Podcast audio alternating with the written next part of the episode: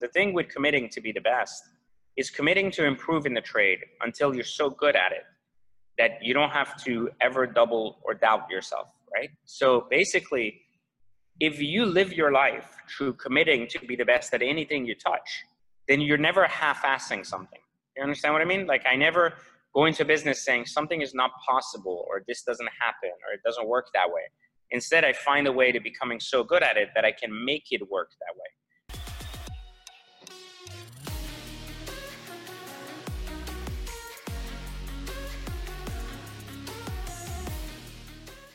Today's guest is the serial entrepreneur, self made millionaire, and best selling author of the Third Circle Theory, Pejman Ghadimi.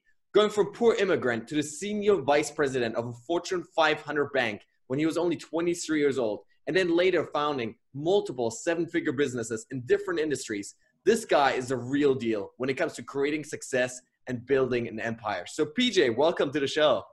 Appreciate you having me on, buddy. And I'm super excited to have you. And I just have to say, like, diving into your story was just mind blowing. As you know, listening to you going from you know overcoming obstacles and obstacle and obstacle and going from success to success, then through that at such a young age was so inspiring. So, what, where did that drive come from? Uh, come from for you? From like you know such an early age on to hustle to first make money and then later you know build this legacy for yourself. Well, it wasn't you know it wasn't a drive, man. It was just running away I mean, I know it sounds weird, but the one thing I did as a child that a lot of people don't do, I ran away from poverty. I hated fucking poverty. I hated not having money. I hated living with a single mother that struggled to make money. I didn't like the fact that I watched other people be rich and I wasn't rich. But instead of being angry towards them for having the things I didn't have, I was angry towards myself for not figuring out how to do anything because I had no money. So I just wanted to make sure I wasn't poor. That was my only drive. It was like, if I live one day, then how much money can I make today? And if the answer was $10, then the question was, could I make $11 tomorrow? Could I make $12 tomorrow? And it didn't matter if it was a dollar more or a hundred more, as long as it was more, right? Then I was less poor the next day. For sure. So, so what did money mean at this time for you? Like, was it freedom? What did that, why was that so important? Yeah. It was basically, we lived in a basement. I mean, I had nothing. I saw the kids have shit. I didn't even have a green card to work, so I had nothing. Like meaning like I had no opportunity, no chance to do well, right? And the thing was, it, it, money just meant having shit and not not having shit. Meaning, like it meant having a house. You know, like not even like a nice house, like a fucking normal house. It meant not living in a basement. It meant having a bed, not just a mattress. And the point was that it wasn't even about like how much money could I make, how quickly could I make it. It was just about I didn't even have the basic essence of what I deemed to be a healthy state of survival. Wow. So so it's really just about surviving sort of thing in, a, in the beginning. I mean, isn't it for everybody? Why do mm. you why do you work? You work to make money so you can eat. Why do you want to make more money than eating? Because you want a place. Why do you want to make more money than having a place and eating? Because you want stuff, like you want a car. And it keeps progressing, right? And the more your survival needs are met, the more you progress towards your desires. So you take your needs away and you go, what is it that I needed? I have that. What is it that I want? Do I have that? Okay, then what do I want to change in the world? Can I do that? And that's how basically the transition of a human being works. Yeah, for sure. So, so what point do you do you think you, you sort of achieved that level where you could you know stop focusing on the money and start creating your legacy? I think that uh, I was about twenty. Was I twenty? Yeah, I was about twenty nine years. No, 30 years old when I retired from my first company, and I still own it, but I retired from working in it. And I decided instead that I would work on what I wanted the next 50 years of my life to look like. And it wasn't about, I wanted more money, I wanted a bigger company. Instead, it was, I wanted to teach online. So I wanted to come up with a way to create that value so that I could teach online. And so I started kind of working towards that, knowing that I would lose money knowing that I would probably not make nearly as much money as I was making before, and knowing that I just didn't give a shit. I think that's how I knew. so tell because me about. I, I had everything I wanted, you know.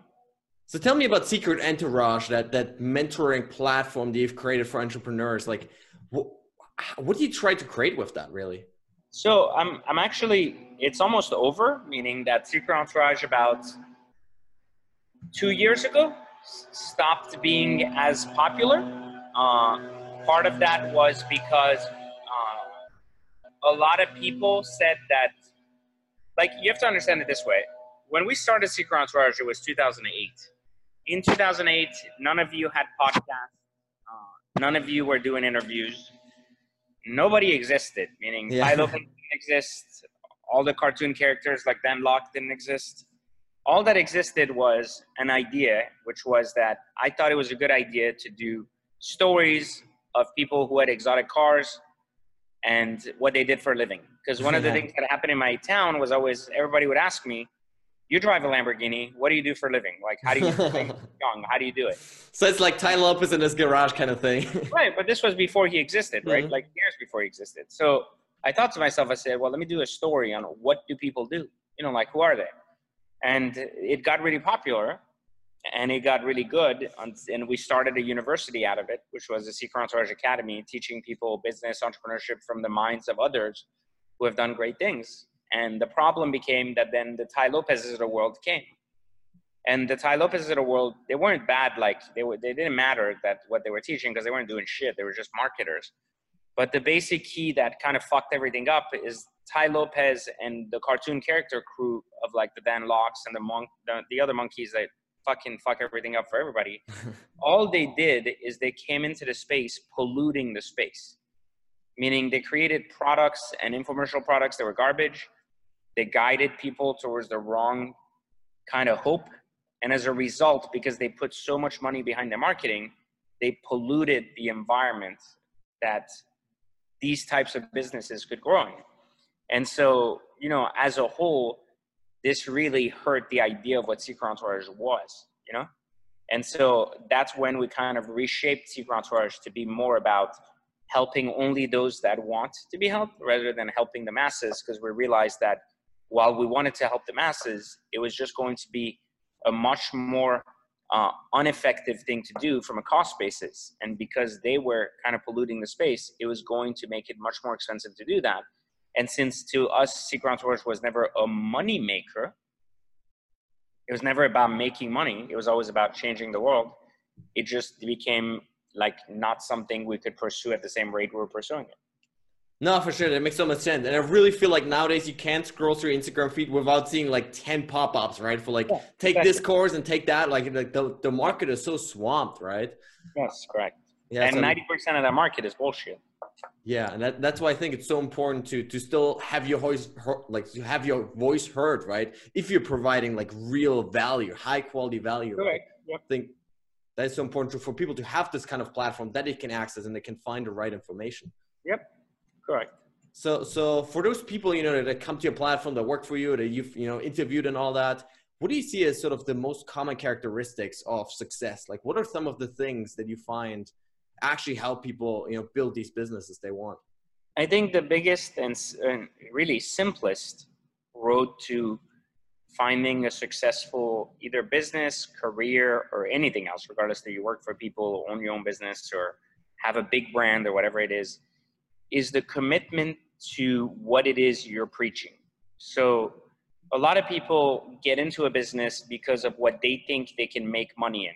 Like, so they go, I want to make money trading stocks, so I'm going to learn how to be a stockbroker, right? They don't say, I want to learn to be a stockbroker, and by becoming the best stockbroker, I'm going to make a lot of money. So basically, they're only in it for the money they can make in it. And if the problem with that is that it, it takes 10 years to become the best at something, it doesn't take three, it takes 10. Yeah. So if you don't have 10 years to commit to something, then it's not that you're not going to make any money in it, you're just not going to be the best at it. So you're never going to turn the rules from you chasing money to money chasing you. And so, because of that reason, it's very difficult for people who don't commit to a trade to find extraordinary success monetarily in anything they do. Yeah, that makes so much sense. So, so how, how do you find that passion? And for people listening to this, we have a lot of, you know, students and at that sort of age listening to this, how do you find that passion that then, you know, you're willing to stick through those 10 years, whatever it It's takes to, passion, to actually become great? Maybe that's the problem is that we think it is about passion when it's not. it's about commitment. You don't have to love something to death to do it for 10 years. Sometimes you can love the process of it. You can love the marketing of it. You can love the transaction of it. You don't have to love the whole thing. It, to give you an example, like when, when I started, like in, in my first business, VIP motoring, I didn't love cars. Like, believe it or not, I enjoy cars, but I didn't love cars like most people do. Like, they live and die for cars. You know, they love that stuff. I really didn't give a shit. But you know what I loved? I loved the money. And the thing was, I was teaching people to manage money. And I didn't care that it was watches, cars, or art. I just understood that it was the idea that I was managing money. So if I enjoy the management of money, I don't have to be, I wasn't passionate about cars. I wasn't passionate about what I was doing, but I understood the need in the marketplace. And I was willing to commit not to the passion, but to the idea that I was willing to commit to becoming really good at it. So just like when I started in banking, I had a career in banking. I was doing really well.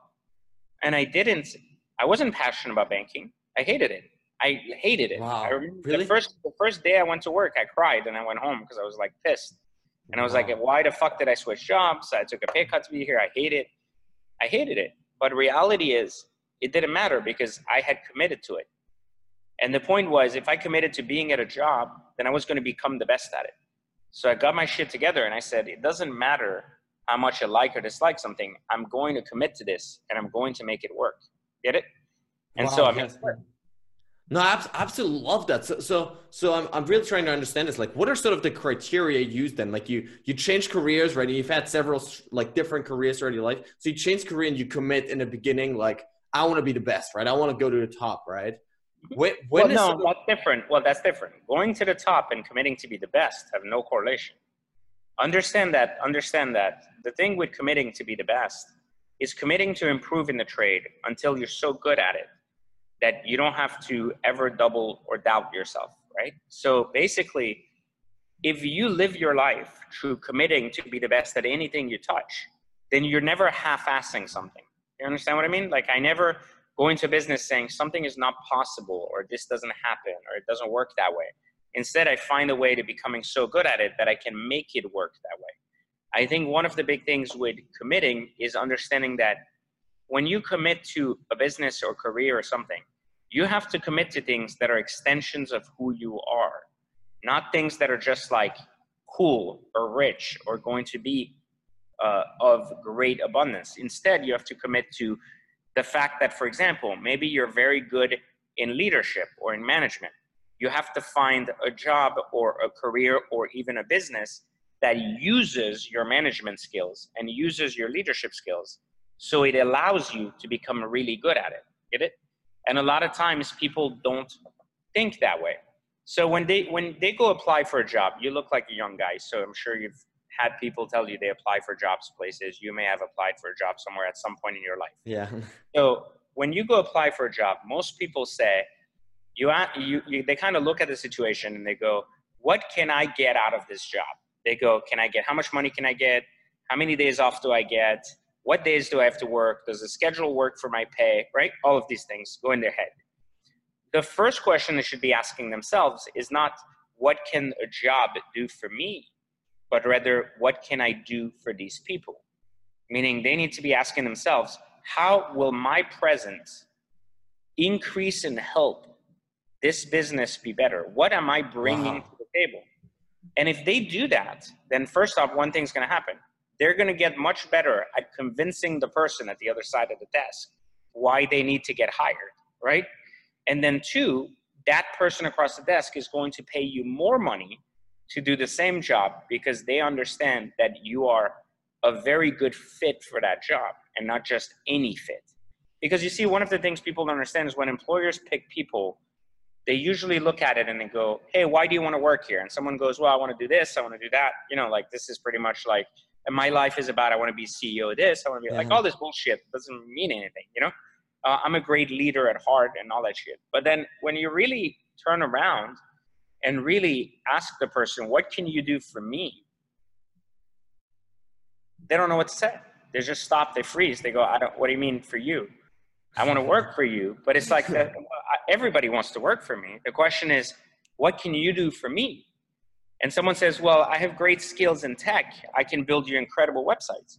The question is, okay, can I provide you an environment where you can create incredible websites? If the answer is yes, do you have the talent to create incredible websites? If the answer is yes, then it's a funding principle where two people meet and incredible creativity comes to life. And that is what ends up happening that makes things successful, you know? Wow, I, I love this. And if I'm getting you right here, it's really about going away from the selfish perspective of what can I get? And it's like going into the serving mode almost, right? Of like, what can I deliver? How can I bring more value to the well, table? No, it's not. Well, it's not serving. It's the ability to understand that what it is that it's ta- like, what is a company paying for? They're not paying for your body to be at work. They're paying for your talent. Like so, so when when Google hires a person, they don't pay them to show up in an office and sit there and look at the wall. Yeah. They're paying them because of what they can do, right? So when you work for someone, you are being selfish no matter what. Just so you understand that. A lot of people don't realize that. They go, "Oh, why would I want to work for someone? Build someone else's dreams." Have you heard that? Like yeah. people mm-hmm. say that all the time. But no one, no one in this world has ever worked for someone else. Do You know why? Because in the end, even if they work in a company, then all they're doing is they're trading their time for money. But they are doing it because they want something out of it, not because someone else wants them to build a dream, because they don't have real skills and real talents that are worth paying for, so they go get a job instead. When they learn that skill and talent, the job pays them even more money because they say, hey, you've got great skills, you're really good at this, we're gonna pay you 10 times more money to do this again. Here's the difference though. They go, well, I'm building someone else's company and dream. That's not true. If you knew how to build your own dream, you would be building it already. You're simply exchanging your time for money because you need money. You want money to do what? To buy the things you want, to buy the house you want, the cars you want, the, the lifestyle you want, the freedom you want. Whose dream are those things? Is it your employer? Does your employer dream of what car you drive? Of course not. You dream of what car you drive and you earn the money to buy it. So you are always and have always been building your dream, even when you work at McDonald's. The problem is that most people are too fucking stupid to understand that. So they get lost in this idea that if I work for someone and they're telling me what to do, then then I'm not in a great position in my life. And that's not true. I know people, I had a job that was paying me six figures a year and a seven figure bonus. I was making more money in my job than most people make in their companies after working 10 years. Does that mean that I should have quit my job because I wanted to build my own dream? I had my dream. I had a Lamborghini while I worked a job. I had a beautiful house. I had these things. Why would I think ever that the the person I worked for gave a shit if I drove a Lamborghini, a Ferrari, or a Honda Civic. They don't. I did. And I worked to get the things I had. So I never worked for anybody because in the end, I was the only one that ever benefited from whatever it was that was available. Well, absolutely love that sort of breakdown of how we're really sort of are able to choose our lives more more clearly, right? Once we understand this. So absolutely love that. And so I want to take us back for a moment to you know your story of how you, you know came to US in the beginning and it really started your career. So you actually came from France, right? No money, no no resources whatsoever. So mm-hmm. how do you get started in that in that beginning when you had nothing, like just you know looking for jobs and then rising up the ladder sort of thing? How how do you approach that whole thing? Was it with this like value adding like mentality from the start? Just they don't want to be poor. Yeah. I'm telling you, it's really simple if you if you work a job and you make ten dollars an hour, your job is to find another job that pays you twelve dollars an hour, and to get really good at that job so you can get sixteen an hour. I didn't have any special mentality. My only mentality was that I didn't want to be poor, and so if I worked a day, then I it was better for me to earn one dollar than zero dollar. So when I couldn't get a job, if I I went to try to start a car wash business, I washed cars for five dollars a car. Five dollars. You can't even get wow. a car wash at a fucking charity for less than fifteen dollars. Yeah. five dollars. People said to me, "Why do you only charge five dollars? Like, why not ten dollars? Why not fifteen dollars? Good business means you can charge twenty dollars." But I said five dollars, and they said, "Why?" And I said, "Because." I don't have one dollar. So if I can charge you five, I have five more dollars. Wow. And they said, well, wait a minute. Well, you could have 10. Mm. I said, I would rather guarantee I have five when I have zero than maybe get 10. Plus, if I charge you five and I can wash 10 cars in a day, I made $50. But if I can charge 10 and I don't get five customers, then I could lose the opportunity to make $50. I'm not afraid of the work. I'm afraid of missing out on actually making money by losing time. So even at 14, I understood that the more time I lost, the more money I would lose. So I always wash cars. And so I started making decent money washing cars.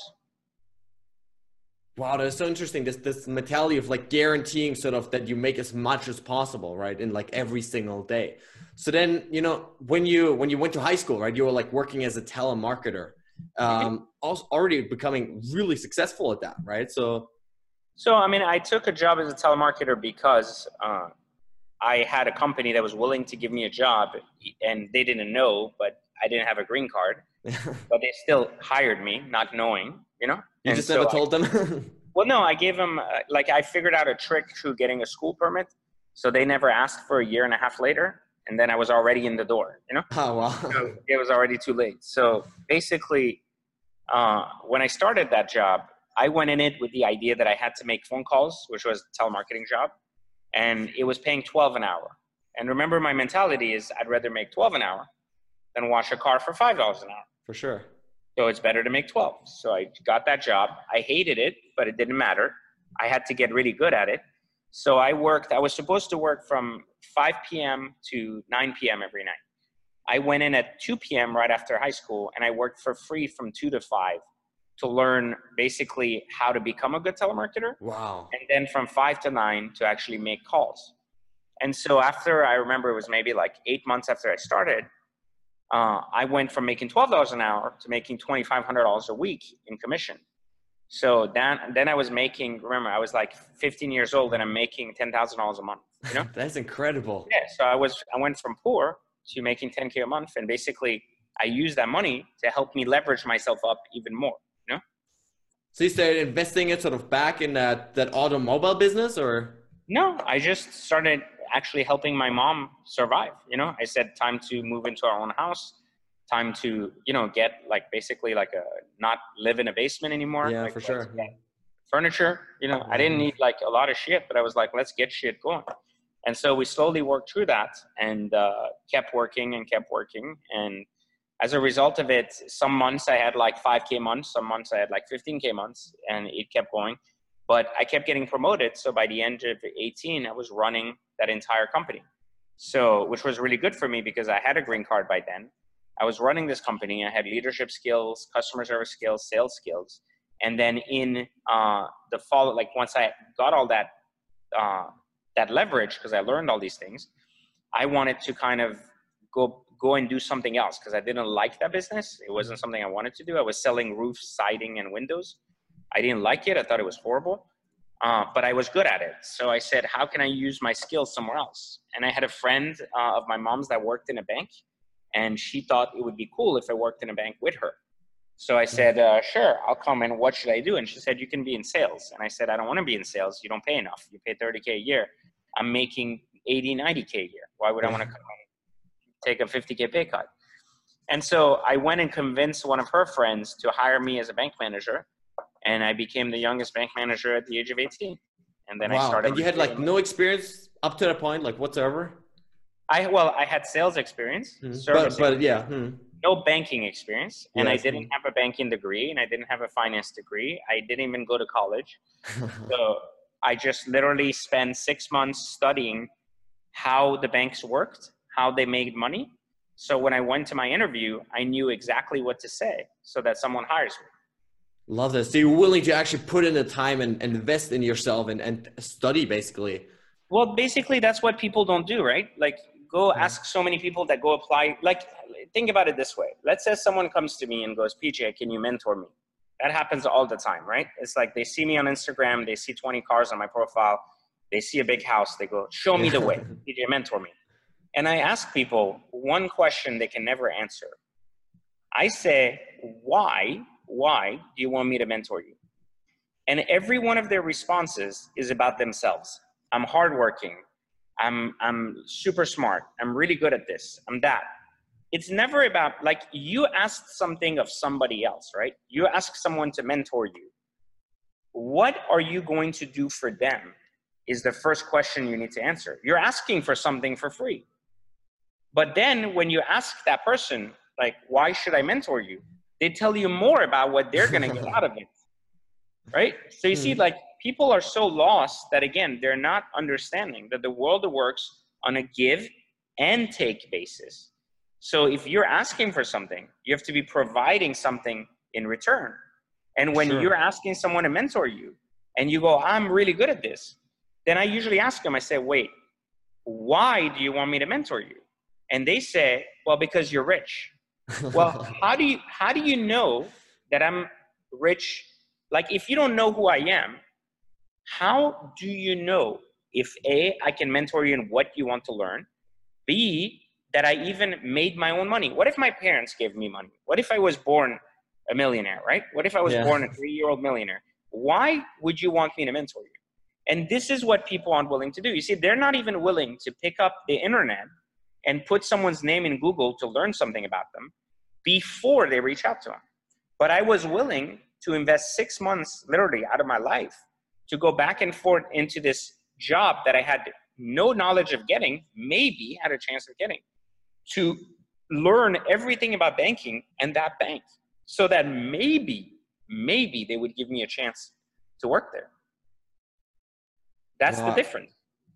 I love this this willingness to prepare, like you say, right? And it's, it's so true. Like nowadays, I feel like even you know, like people coming in for like job interviews or whatever, right? I used to work in HR, and what I've realized is so many times, like people just weren't prepared whatsoever, right? Like they don't tell even me know about the company, tell me about the, the job. Like they don't know anything, right? They don't know the job, they don't know the company, they don't even know who the person they're going to work for is. Yeah. Like they, you know how many people go to a job interview going, "Oh yeah, I googled your company," and I go, and I go, "Did you Google me?"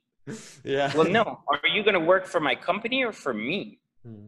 Well, you're the company, exactly. So who gives a shit what sign is on the door if you don't know who you're going to work for? But yet, you know you want to work there. Why? Because you want to make money. Get it? yeah You're not worried about anything other than yourself. So you're always going to do what's best for yourself without ever thinking about that what's best for you is perhaps to start understanding why you do what you do instead of just doing it because you think it's the right thing to do. No, I absolutely love that. I think this this way of over preparing, literally stalking that person that's you know going to interview you, right? Like learning about the interest, learning like what do they want from you, right? Is so important. So people people don't do any research on anything, right? No, for sure. No, so so you mentioned you know you went in this bank, you started from from sort of the bottom again, right after basically running this whole company, and then you started just getting promoted and promoted and promoted. So what was it like? that that allowed you? Was it again like sort of just adding value, or, what no, allowed same, you to? Same thing, bro. I just came in. thing. Just I came into work two hours early. Mm-hmm. I left three hours after, so I could wow. learn mm-hmm. to be a better banker. When everybody else was worried about what vacation time they took, I worked. I remember this specifically. I worked four years in a row with one day off a year. Wow. Four years in a row with one day off a year because I learned something in life which uh, really always resonated with me. Someone once told me, you can't outsmart people when they've been doing their thing for 10 years. You know, you can't hmm. outsmart someone who's been doing this for 10 years. Like they're better at you because they know, they've seen, they've conquered, but you can outwork them because they're lazy now, meaning they've done it long enough that they don't work as hard. So the only way you can beat competitors, which sometimes competitors are just other employees who want the same jobs. Mm. They're smarter, they've been doing it for a longer time. They know the business better than you because they've been doing it for 10 years and you've been doing it for 3 months. But they can't if if you can outwork all your competition, you will always beat your competition. Because you will grow faster, learn more and catch up to them. And then you will have the attitude to continue doing that. And they will have to readjust and will lose that race. Love this. So, so, so listening to you, it sounds like there's really no secret to it, right? It's literally just going out there and doing the work day after day, isn't it? Well, you, there is maybe shortcuts, but I always said in my life, if I haven't traveled the path, why would I worry about the shortcut? Yeah. Right? Everybody wants the easy way to get there. I always looked at it as I would rather get there than get lost trying to find the shortcut. Yeah, that's that is so important. No, totally. And I was I was in this situation for a long time. I was just trying to look for shortcuts all the time rather than actually doing anything. So mm-hmm. I think this is this is such an important point here. For sure. Now let's transition now to the third circle theory, your best-selling book. Um, can you share with us a little bit about the three circles and how we can sort of start to implement those in our lives? The three circles are very simple. It's circle one is the mastery of circumstance. Circle two is the mastery of society. Circle three is the mastery of life. Every human goes through these three stages. Basically, circumstance, uh, then followed by uh, society, and followed by life. If every single human understands that, then they will absolutely find uh, absolutely find a lot of leverage in their life. Because you see we're all born into circumstance meaning we're born sometimes with poor parents rich parents uh, maybe controlling parents maybe abusive parents maybe in a bad country whatever it is. We can't control that right? We're children. We don't control what the hell happens to us. What we can do is understand that as we grow, we have to make sure we don't become victims of feeling sorry for what we have, right? We can't say, I'm poor, I'm fucking sucks that I was born poor. Instead, we got to look at it and say, it's just part of life. It is what it is. Now I got to overcome it, right? So, never being a victim in life is the key to graduating the first circle. The second circle is about separating society from life. A lot of people uh, a lot of people say basically that if you're successful in society, in your job, or in money, or everything else, you're successful in life. And that's not always true. Yeah. We know a lot of people who are very monetarily successful who are very poor, right? Mentally, they struggle, they're very sad, they don't have everything they want in life, and they have $10 million. You know? So, why does that happen? Because that person never separated society and life. To them, success was driven about how others felt about them. Meaning that if others said, Oh, great job, you get $10 million. Oh, you're rich. Oh, you're cool. Let me make you feel good about your life. Those are the people who get trapped in this constant need for reaffirmation that their money is a reason why they've been successful. Then, on the other hand, there's people that understand that there's a separation of money in life. But there's two types of people people either jump early and say, fuck money, I don't need money to be successful, and I'm going to go and have a very successful life and they usually fail miserably. And there's people who understand that first they have to learn to make money, make it, but then not just stop there, stop themselves and say, now comes the time where I've bought my time back and I want to now spend the rest of my life creating value for myself. Wow. Make sense? Yeah. So, so money is that really just for leverage then over time, yes. or yeah. No, money, I mean, it is leverage, but it's the leverage on time. Hmm. The more money you have, the more of your time you own. So if you make your first million dollars, you own the next five years of your life. If you make your first $10 million, you own the next 50 years of your life. The basic point is that if you're 20 years old and you have $10 million, you're pretty much safe until you're 70 years old. Get it? Yeah, so you can basically explore and like create and do whatever do you whatever want. you want. You can mm-hmm. focus on what you want to do, not what you have to do. Right? Like you have the leverage to create resources, you have the leverage to be able to employ people, bring talent together, you have the leverage of traveling, opening your eyes to new places. This is what money does is it opens up this opportunity of owning your time on this earth once more to whatever you want it to be. Yeah, I absolutely love that. that. That's a lesson I had to learn in a, in a very, very harsh way because my first business started, right? And like I was renting out this office and I just like ended up running out of money because I hadn't saved enough in the beginning.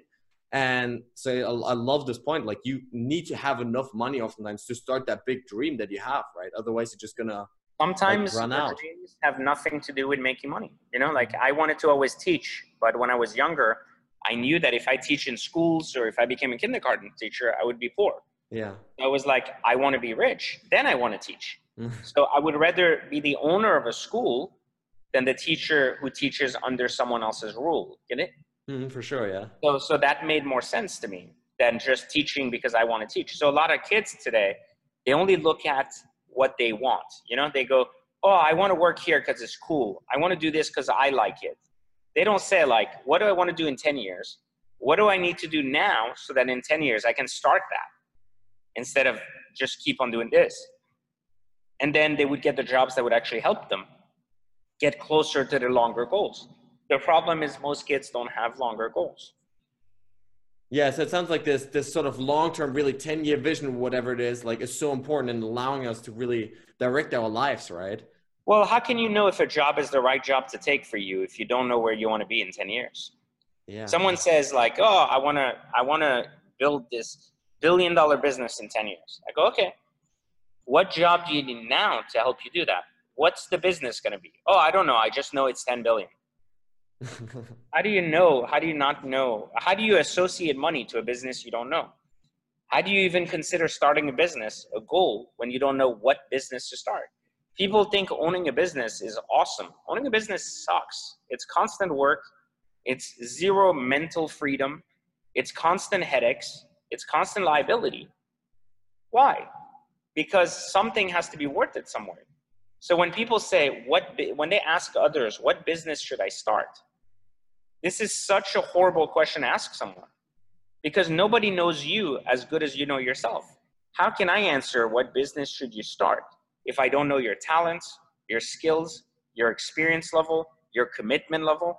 Like, what, how am I supposed to tell you? Like, hey, uh, get in the car business. What does that mean? I don't know It seems like a good business to be in because people are making money in it, so it's got to be good. That doesn't mean anything.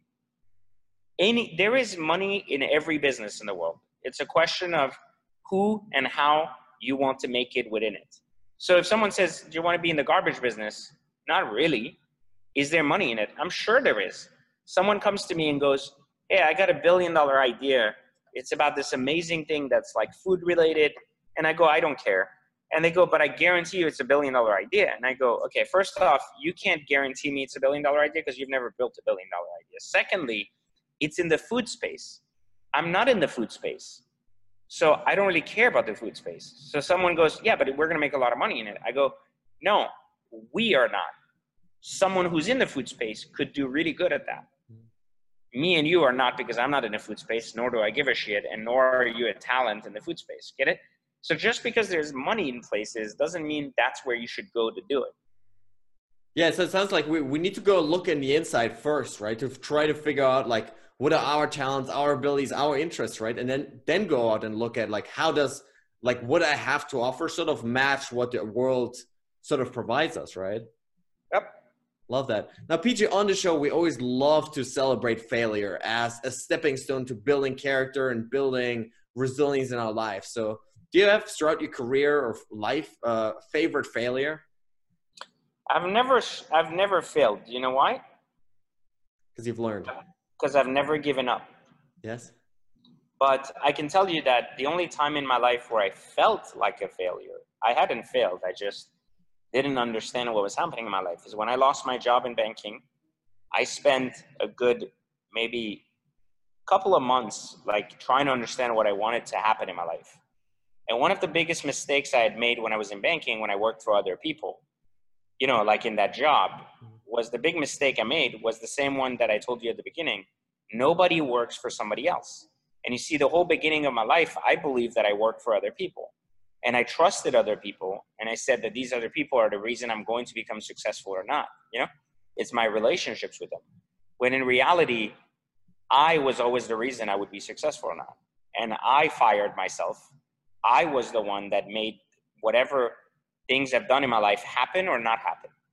And I think that one of the big failures when I got fired was that I believed that I was someone had betrayed me. You know, I gave them my everything and they betrayed me. And reality was they never betrayed me. All they did was do what they would have always done from the beginning. And I did what I would have always done from the beginning, which is look out for themselves and I looked out for myself.